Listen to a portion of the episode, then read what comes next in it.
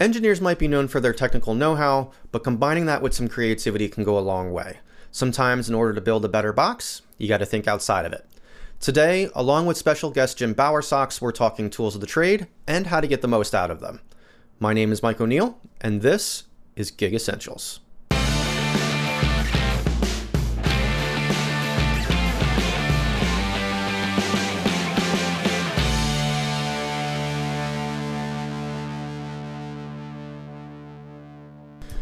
Welcome back to another episode of Gig Essentials. Today we are talking about tools of the trade for fabrication and maintenance.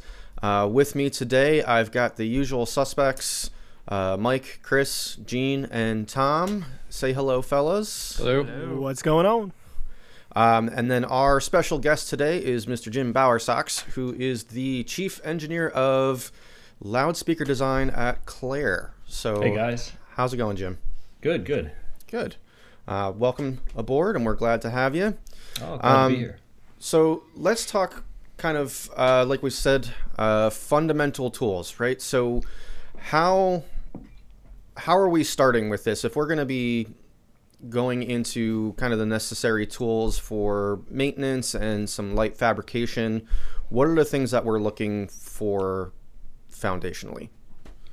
Um, Tom, do you want to start, and we can kind of go around the around the horn here? Yeah, uh, I think the first two tools that I ever got myself into, um, power tool wise, when I started building things, probably like eight or ten years of age, way too young to be handling power tools. Um, my dad had an old Black Decker little three eighths inch electric plug-in drill and a matching um, jigsaw. So with those, I could take materials, I could cut them up, and then I could drill holes in them, and then very poorly install nails and screws to hold those things together. But taught me the fundamentals and got me there. Gotcha. Um, Jim, how about how about you? I'd say my experience was very similar to Tom's, probably about the same age. Um, we had a jigsaw, circular saw, and a, and, a, and a drill. All of them at the time, you know, battery operated tools weren't very good. So they were all, you know, 120 volt plug in tools, just adding to the uh, excitement for a young guy using them. But um, yeah, the same. Again, cutting up things, figuring out just how to cut things up, put them back together. Yeah, also poorly. Um, and in addition to that, um, you know, mechanics tools, a full socket set, um, hand tools like that, screwdrivers and things, which, um, you know, not quite as exciting as the power tools, but just as uh, just as useful in terms of learning how to do all that stuff and just figuring what can and can't be done with regular things. Gotcha. Functional. Um, Chris, Gene, you guys have any any input? Uh, I would say I was less I was less introduced to like power tools at an early age, but I was definitely tinkering around with like it's always good to have you know your screwdrivers, your tape measures, figuring out how you want to work materials in a way that you ha- you can like prep it and get it ready for whatever you want to build. So uh, you know, but it, it, it's kind of a similar thing. It's just like you figure out how to use a power drill. You know, somebody shows you how to use it, and then you kind of got that skill in the in the bag. So it's kind of you know it, it wasn't very you know interesting or different from anybody else i would say from like learning how to use tools in that sense Gotcha. Gene, anything? Yeah, mine was uh, hand saw and a hand drill. Oh boy, Yeah, it was all my grandfather's stuff. there you go nice. Mike, you've got kind of a unique, uh, guess, perspective on this. Is there anything that got you started and got you interested? Uh, with a background in like more computer repair and that kind of stuff, it's just more or less like basic screwdriver sets. There's um some more specialty like tools to like I know some hard drives have different uh like torque screws and that kind of stuff on them, but for the most part, just different screwdriver sets. Um, yeah. Awesome, awesome. Um, so let's let's kind of put um, a package together. I guess if you're looking for your like your critical tools, right? Um, as I think Tom described uh, prior to this, uh, what's your desert island workbox look like? If you only had a limited amount of space to uh, store whatever tools you're going to need to actually potentially build something um, or even maintain it, um, what does that look like? And go back to the beginning, Jim. Um, all right. So you said you want me to go first? Yeah, if you could. Okay. Uh, I would say for a, for a maintenance or a light, you know, fabrication uh, type of workbox, uh, I'd start with a good, you know, reasonably good set of screwdrivers, just you know, five or six that cover all the bases. Um, Allen wrenches, standard and metric. Um, eh, depending on what you're working on, uh, possibly Torx uh, standard or you know a set of Torx bits. Uh, actually, a thing to get might be one of those. Um, I know Harbor Freight sells them. Amazon, um, a bit set that has Phillips uh, slotted Torx, Allen, everything in a small case, and then just a hand driver to use that. And I think a lot of those come with the uh, security bits as well. Uh, should you need to get in something that has the you know the, the Torx screw with the little pin in the center of it, um, I would do that. Uh, I would have a good multimeter. Um, well, not even a good multimeter, just a multimeter. That's going to be really, really useful. You don't need to go out and spend a whole bunch of money on a fluke meter, but just something uh, you know, that lets you look into anything electrical that you might need to repair or service. Um, that's where I'd start. Gotcha. Um, in terms of uh, power tools, uh, a lot of the 12 volt, the small compact, like the you know Milwaukee DeWalt, whatever. Um, the 12 volt uh, cordless tools are as good or better power wise than the plug-in stuff that we were using 20 years ago, and are certainly a lot more versatile and compact. Yeah. So if you have space in your workbox for some of that, it makes things might make things a little bit quicker uh, if needed. Gotcha. Yeah, I've got. I, I don't do a whole lot of electronic stuff, but um, had a project not too long ago with repainting and rebuilding some furniture for my daughter. Having that like all-in-one set of like a impact driver and the drill and um, with the switchable batteries and all that kind of stuff makes it makes it good for being compact and and that sort of thing. So I totally get that. Yeah, and it doesn't Um, need to be expensive either. I mean, you could just, I mean, all of them are pretty good, especially for occasional use or occasional repairs. Um, anymore, that technology is pretty mature at this point, and uh, you know, a lot of good options there. Gotcha. Yeah, I think everybody goes through that cycle of you buy the cheap version of it, you learn how to use it with that, you destroy the cheap version, and then you decide, okay, I'm going to get the better version of it. I think everybody has always started off with like the $19 jigsaw, and then they move up to like the $80 one. You you find it works a lot better, but um, you really needed that first one to kind of tear up and learn. If you can make a really poorly designed or bad quality tool do good quality stuff, then if you have a good quality tool, then you can do even better stuff with it. Gotcha. So I got a I got a question for for everybody here actually, and anybody can really answer. Um, what is it like when we're custom building stuff? What is it that sets that in motion? Like, what's the decision making process for that in terms of, uh, like, what kind of issue are we coming across where we, where we decide that we actually need to build something that isn't something standard that we can buy off of Amazon or you know whatever the the case may be. Um, I can probably speak to that. Um, a lot of it comes down to the physical constraints you have of getting things from the shop to the show. Uh, so if you have, for example, um, a set of microphones that have to get transported somewhere, well, it needs to conform with a certain size of truck space. Um, so a lot of our tools, I would say, even if you are starting a sound company and you don't want to build like an entire road case, having a good set of tools to be able to modify that road case to be able to safely transport the equipment is pretty important. Um, that's why, uh, you know, talking about like the basic tools that you want to have, um, you don't necessarily need the chop saw, the CNC machine, the large table saw, that kind of stuff. You just need basic tools to be able to take an existing object and modify it in such a way that it works best for you on the show.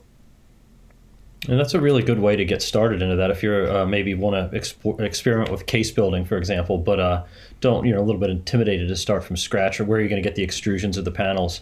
But if you want to modify an existing thing, um, I mean that's how I started uh, doing cases way back in the day. I got a case that was a little bit too big, and I had to cut two inches off so it packed in the truck better, and uh, and there you go. Gotcha.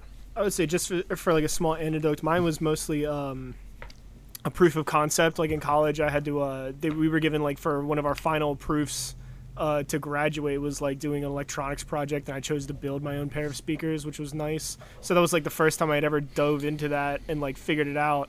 And then um, you know, un- unfortunately, like uh, due to time constraints and stuff, I ended up buying most of the components as far as like crossovers and drivers go, but a lot of it was like figuring out how to work with MDF, knowing how big I wanted to make everything, knowing how to like fit everything together in a nice package.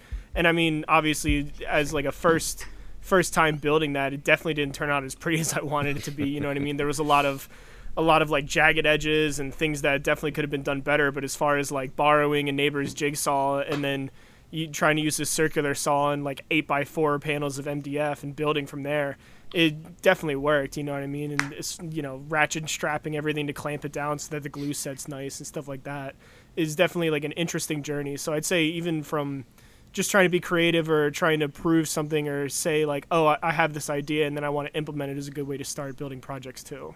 Gotcha. Yeah.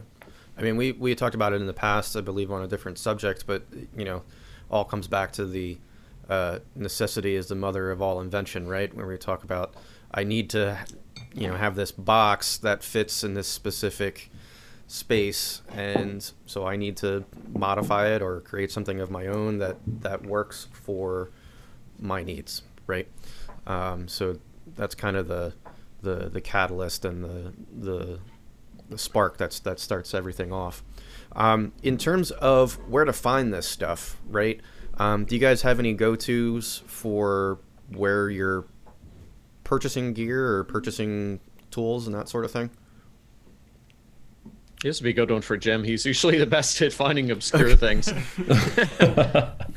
Uh, it depends on uh, what you want. If you're looking at to just start out and want to build a basic toolkit to work on stuff, I mean, again, Amazon, Harbor Freight, you don't need to spend a ton of money. In fact, I, I'd recommend not spending a ton of money. Go out buy stuff that's you know all that even the the less expensive stuff is of, of reasonable quality now. Uh, at least enough to, like Tom said, use it until you uh, break it. If you break it, then buy the better one. If you don't break it, then you you got a really good deal.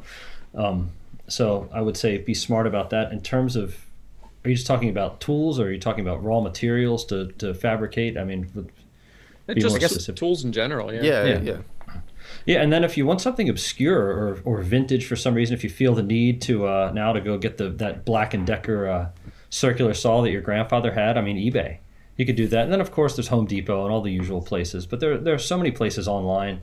Um, again, I, I definitely wouldn't go out and spend a ton of money on on fancy tools or, or something that you you really don't need for what you're doing. I mean, if you're in a professional production industrial environment uh, and you can't afford downtime, that's a different story. But if we're talking about a small sound company or you you know you're doing some light manufacturing, um, eh, any of the stuff is usually pretty good for that.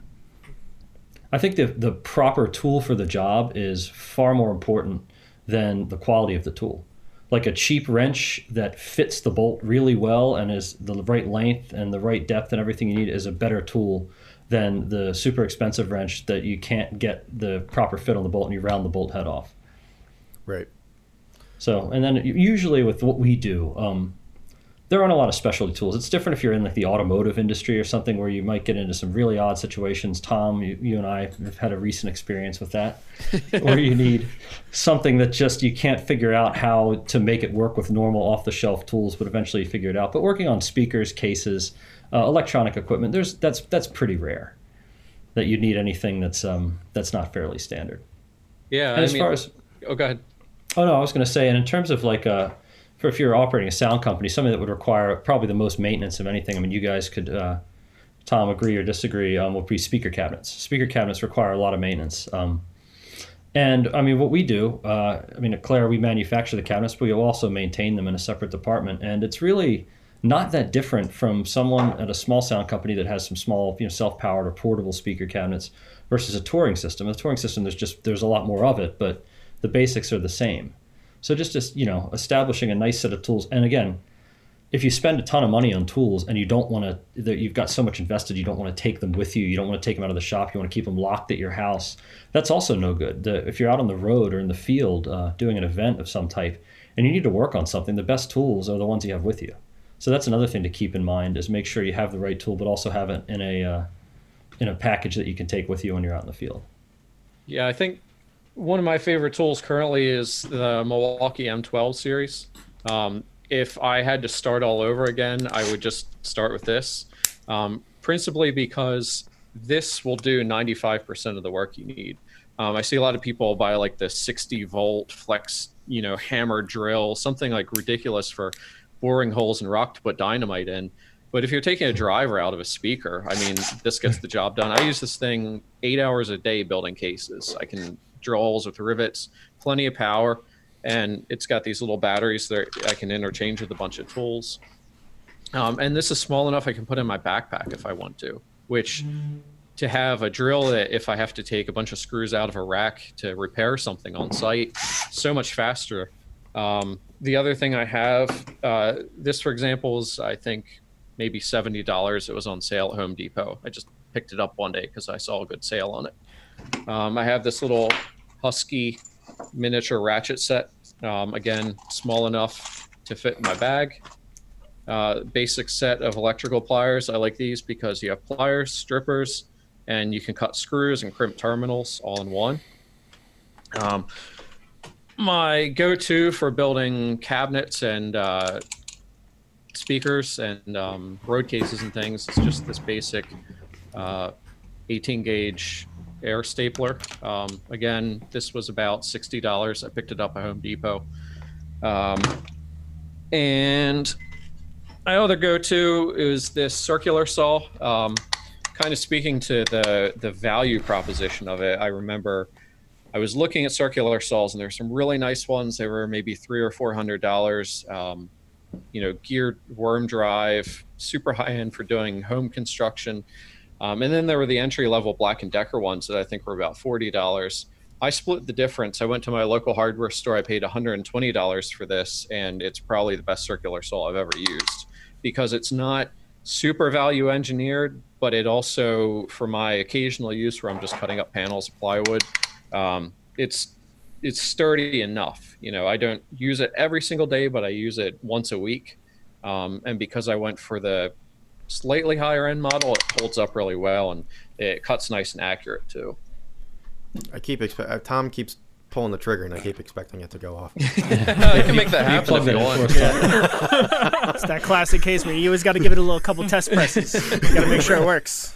The other the other thing that's important, we're talking about power tools, um, and I agree with everything you said, Tom. I think that middle, that mid range, sort of the really expensive like Festool and Snap On, and then like those sort of boutique, exotic brands are are pretty much completely unnecessary for what we're doing. But um, more important than the tool itself, when you're talking about cutting tools, are the uh, are the blades and the bits, like a, a nice set of drill bits and a, just a nice saw blade. I mean, the, the the crappy blades that come with those things are usually horrible, and you end up, especially for doing stuff like plywood. I'm fine for cutting a two by four for a deck, but it, when you're doing, you know, a little bit more accurate work, spend the extra twenty bucks or whatever and get like a Diablo or some kind of nicer uh, a nicer blade.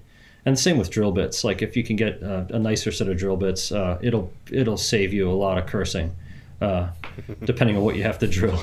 Well, I think also speaking, Jim, because I know we always joke about when we were like 13 trying to cut up plywood, it's also understanding the proper drill bit and the proper blade for the material you're cutting. That's right. Because we always used to joke about we get like the 400 tooth super fine blade, and you put in a brand new blade in a circular saw, and you start to cut plywood, and it would just pour out blue smoke. Because right. even though it, you think like oh, real high blade count, it's good. It's not the proper blade. Right. Um, for the same money, you could get a I don't know maybe a 60 tooth that would have cut a lot better Right. Because it's the proper blade for the material. So Right. make sure you're paying attention to that. You know, don't Right. try and use a wood blade to cut through metal. Don't try and use a metal blade to cut through wood. It's making sure you have the right, Neither of those work. We've just asked me how I know. right. Yeah, it's No, it's it's- having the right blade for what you're trying to do or the right drill bit. And another thing, if we're talking about tools, uh, for we've kind of gone into the woodworking side of it. It seems like um, one tool that I, I, I used a lot uh, growing up um, and still need it every once in a while, but I hate is a jigsaw. Um, a jigsaw is, is fine for certain things, but in reality, for a lot of what, I use jigsaws for back in the day, should have I should have been using a router. Um, that's another tool that's a little bit intimidating, I think, for people to learn how to use. But um, if you are going to do any kind of cabinet working, any kind of cabinet manufacturing, you really should um, should start looking into um, you know basic you know routing, uh, some basic bits, some uh, chamfers, some roundovers, um, and learn about how to use templates and guides and things because you really will get a nicer product and a more repeatable product Um, no matter how well you set your jigsaw up, it's it's the jigsaw's never a precision tool. Yeah, and I think you and I can attest to the fact that when you discover the roundover bit and the flush trim bit, Oh, it's like it's- you go ooh, from like, you know, this is a pretty good to like, wow, man, I'm a professional speaker manufacturer now. right, right. Run a flush trim, a round over, and some some uh, some paint on that thing, and it's a yeah, it, it is a pro job. hugely, hugely better. But that's another thing. Uh, to, again, you don't have to spend a ton of money. You don't have to, you know, d- you don't have to buy the router bit set that has the ninety cheap router bits in it for you know the, that have like the for doing molding and kitchen cabinets and things. But uh, it's definitely something to uh, that I wished I had spent more time with early on because the uh, results are much better if you're doing uh, cabinet work. Or anything, cabinet work, furniture, um, any even repairs. I mean, I mean, I don't know the repair use for a router quite as much, but anyway, it's a that's something that I wish I I had started with a long time ago. Awesome. Um, so, talking about, I guess, accessories and things that go along with that that main kind of package of, of tools that you're you're keeping around with you. What are some of the off the beaten path, kind of out of the ordinary, obscure things that you wouldn't normally expect people to have, but you're like you swear by that help? Tom? Sure. Um, my favorite obscure thing is the Milwaukee M12 again pop rivet tool. Um, I used to use air powered riveters to build road cases, um, which they work well. You have to have a compressor and everything like that. But now, if I need to do a real quick repair where I just need to replace a ball corner or reattach some extrusion, um, this tool uses the same batteries as my drill, and you can do pop rivets with it. I've built cases, probably put well over 3,000 pop rivets through this thing, and it's been the Wow. best riveter I've ever had. Nice. I'd say Chris? my yeah, my favorite would probably be like if you're using electronics and stuff like that. If you're messing around and like you need a set of helping hands, this guy right here has been a lifesaver. Uh, it's got like f- it's just like a different form of helping hands, but it's got like four articulating arms. It's got a little fan that's USB powered, so you can plug in and keep the smoke from getting into your face and not breathing in all those awesome fumes. Uh, other than that, I think just like over time, I've just grown to like accumulate a lot of like stuff as far as uh, installs and other things go, but like always a nice little backpack to carry everything in is cool. Like having a separate package to hold all of your tools. That way, it's just like you grab it, go, and you have everything. Uh, I mean, I've got other stuff in here where I know I've got like fishing sticks that are used for running wires across uh, everywhere. I mean, it's not so much ex- obscure, but like it's that fishing tape. Um, some of my other favorite things would be like these flush cutters. These large gauge flush cutters are always nice to have. I mean, I've cut. It, they're pretty much the only thing I really cut a lot of stuff on, un- unless you know I don't feel like grabbing them or like they're over somewhere else and I got to use other wire cutters. But like these always come in handy for any gauge cable and then uh, you know anything else you got to be cutting. Gotcha. Mike, you're you're more of the IT side of things. Do you have anything in particular that is useful? Yeah. So one of my favorite things is this iFixit kit. I always keep it with me when I'm on, even when I'm on shows, that kind of stuff, because it's kind of a well-rounded kit. It has everything you can need as far as like tweezers, spudgers, suction cups, grounding tools, like all that kind of stuff, as well as it has this full uh, screwdriver, bit kit, um, extension, it's like a really well-rounded tool. I find myself using it like a couple times a week just for miscellaneous things. Um, I also keep a Fluke Networks um, toner, uh, network cable tester certifier in my work box as well, just so like most things nowadays do run over IP networks, and you never know when you're going to need to test a cable or build a cable to make like a run work, and you need to certify the run and all that. So, yeah, just good tools that I always keep with me. Gotcha. Gene, you got anything? No, that's pretty much all the same stuff I would be using. Okay. A man of many words. Fair enough. Jim, what's your out of the ordinary?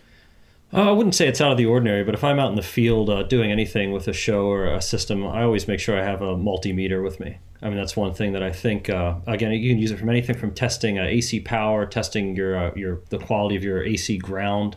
Uh, you can use it to test your mic cables, speaker cable, any kind of analog cable, basically for continuity or, or wiring problems.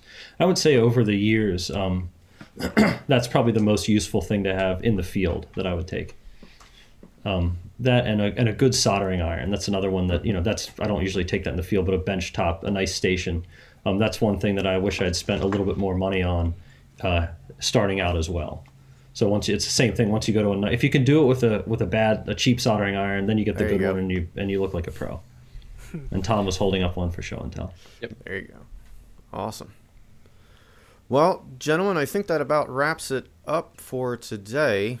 Um, unless you guys have any additional input.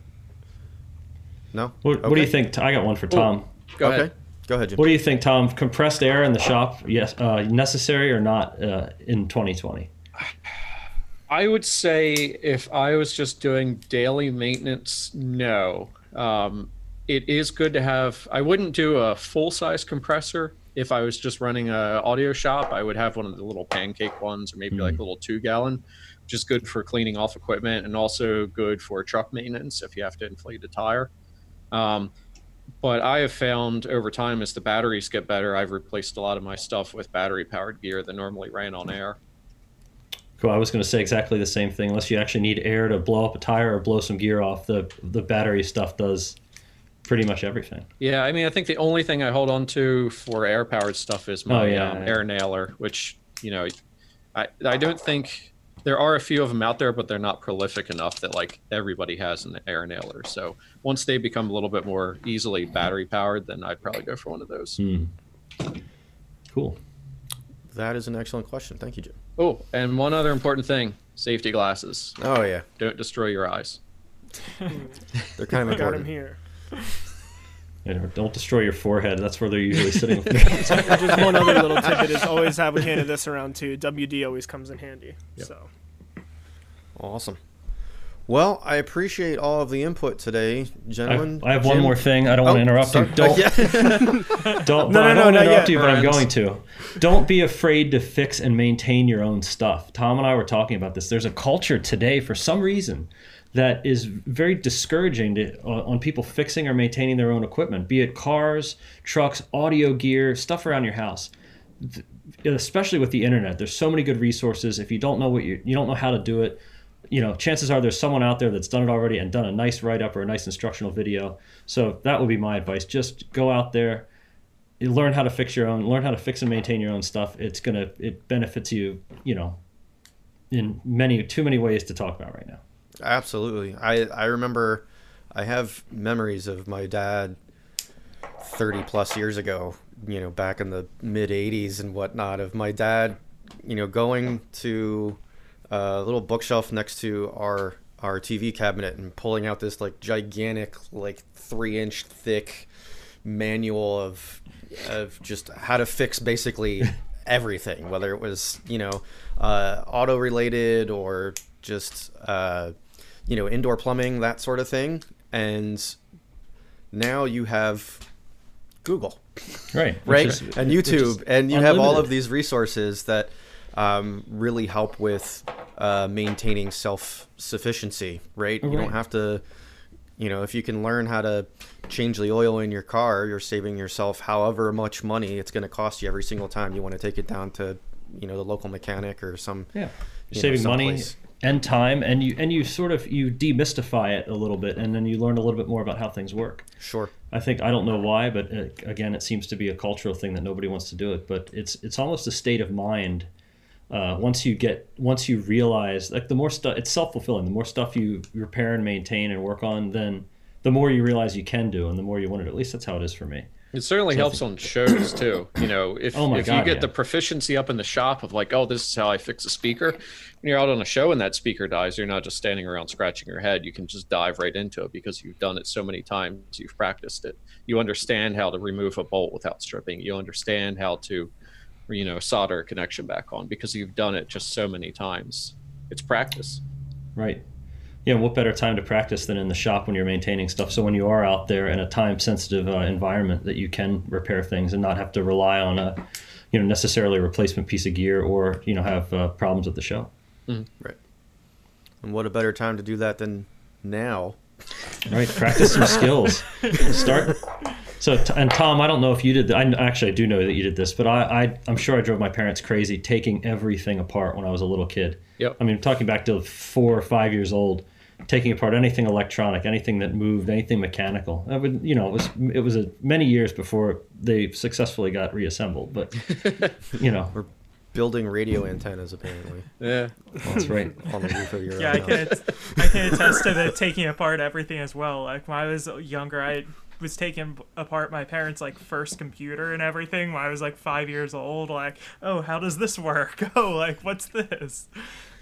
Oh, then the- here- here's how you stick like another like CD drive in there. Because back then it was cool to like copy CDs or like whatever you're doing. So So I've definitely gone on that wave too. I ended up fixing a laptop that I thought was dead for a couple years just recently too, which is nice. So yeah. Yeah, I mean, financially and and otherwise, it's a really great thing to have. And again, if you start to, like I said, for in our business, take the sound business again. I'm, I'm, we're going off on a tangent again, but you look at a lot of these things, like a like a take a large format line array speaker. You know, it looks complicated to the to someone who's not used to it, and then you start you know digging into it, and you find out that it's not really that complicated. There are not a whole lot of um, there's not a whole lot of mysterious pieces that no one could ever understand. You know, it's very serviceable. It's a simple machine, and uh, you know it. Again, just again, an audio business. Start learning about it, learning how it all works, and it's the better, the more you understand your gear, the better you're going to be at every part of this business. Whether it's mixing, system teching, uh, even just setting it up, maintaining it, working in the shop. Uh, the more you know, more knowledge is more better. More better. Yes. Mo bet. My shop shop teacher used to say all the time, "More better." It's more better. That's right. Um, uh, thank you, gentlemen, for your time. Jim, thank you. We really appreciate you coming on uh, today. I know that I personally learned a lot today. Um, you know, not normally being out in the field, being kind of behind the desk um, on the you know more business related side of things. So um, I really appreciate all of the input today. Um, that should wrap it up for today, guys. We'll uh, see you next time. See you then. all right. Sounds good. See ya. See you guys.